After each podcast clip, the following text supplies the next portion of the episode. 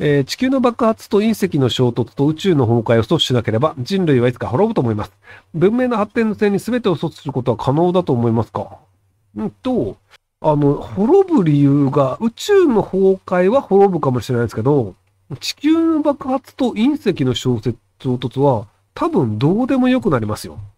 まずその宇宙の崩壊というレベルだと、もうあの何百億年という単位だと思うんですけど、で、その単位でいくと、多分人類地球に住み続ける必要ないんですよね。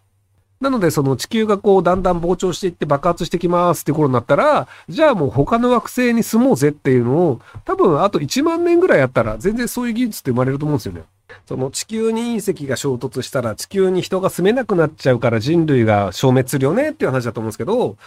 でもその、その頃になると別に地球に住まなくてもいいや、他の惑星で住めるからっていうので、地球捨てちゃえっていうのは全然あると思うんですよね。要はその地球にこだわる、例えばその環境問題とかって人類が地球にしか住めないという前提のもとで環境をなんとかしなきゃいけないなんですよ。別にあの他の惑星で住めるんだよねってなったら、じゃあ資源食い潰して他の惑星行って住めばいいんじゃねっていう派閥が出てくるので、で、そうなると多分環境問題解決するの不可能なんですよ。要はその、例えば、えっと、今だと二酸化炭素を排出するの良くないよねって言って、なんか一生懸命二酸化炭素を減らそうとしてるヨーロッパとか日本とかあるんですけど、中国とかアメリカは、そんなん知ったこっちゃねえや、バンバン二酸化炭素出すわって言って、バンバン出してるんですよ。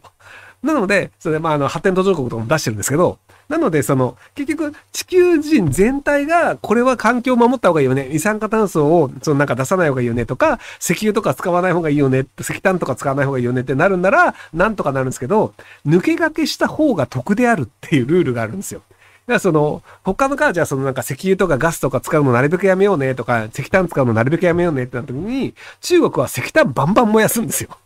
だってみんな買わないから安いんだもん、石炭みたいな。で、二酸化炭素バンバン出しても別に知ったこっちゃねえし、みたいな。で、アメリカもその一人当たり二酸化炭素排出量でいくと、アメリカが一番多いんですけど、その、じゃあアメリカ人って一人一台車乗ってて、あの車バンバン運転するんですけど、そんな運転できなかったら俺、いつも今まで通りの生活できないじゃん嫌だよっていうのがあるので、なんでその、他の国の人たちが一生懸命その電車乗りましょうとか自転車乗りましょうとかっていうので、二酸化炭排出しないように、二酸化炭素排出しないようにしてるんですけど、アメリカ人はバンバン SUV とかピックアップトラクター乗って、ガソリン使いまくって二酸化炭素出しているっていうのがあるので、なので結局その、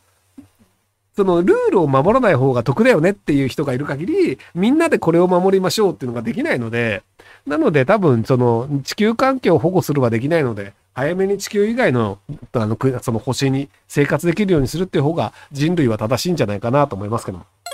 えー、歩きタバコを法律で取り締まらないのはなぜですか？えっと、あの、都の場合は条例で取り締まりやっていて、あの、血を、あ、あれ、都じゃないな、区か。千代田区とかの場合は、あの、歩きタバコをやってると捕まって2000円払えって言われますね。新宿区も言われるかな？なので、あの、その各地方自治体によってそういうルールを決めて取り締まる、まあ取り締まるというか一応罰金を取るっていう、行政罰として罰金を取るっていうのをやってるので、警察は捕まらないんですけど、一応そのなんかあの、監視員みたいな人に捕まってお金取られるっていうのはあります。なので取り締まらないのはなぜですか？は取り締まってる地域もあるので、その住んでる区役所とかに、なんでそういうあの条例うちはやんないんですか？とか、そのうちの住んでる議員さんとかに聞いてみるといいんじゃないかなと思います。えー、私は勉強が嫌いで中卒です。独学で司法書士試験に合格し、司法書士事務所に1年間就職し、退職後独立会議をしましたが、1年後に廃業し、背取りを始めました。毎日1時間ほどの作業で所得1500万円で安定しています。今は妻と子があり自由時間も多く幸せです。ここまで到達できたのは努力しかありません。努力さんからねぎらいの言葉が欲しいです。おめでとうございます。あの、多分、勉強が嫌いなのではなく、自分に興味がないことができないというタイプの人なんですよ。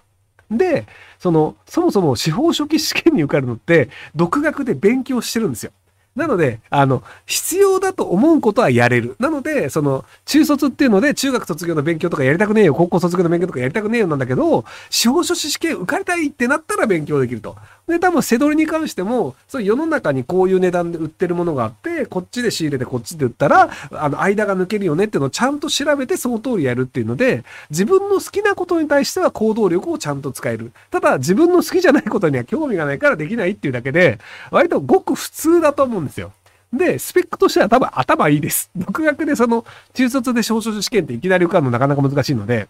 なので、あの、普通に子供も頭いい感じになると思うんですけど、ただ一応その、努力した方がいいよ、みたいな努力の仕方自体はお子さんにもちゃんと教えてあげた方がいいんじゃないかなと思いますけど。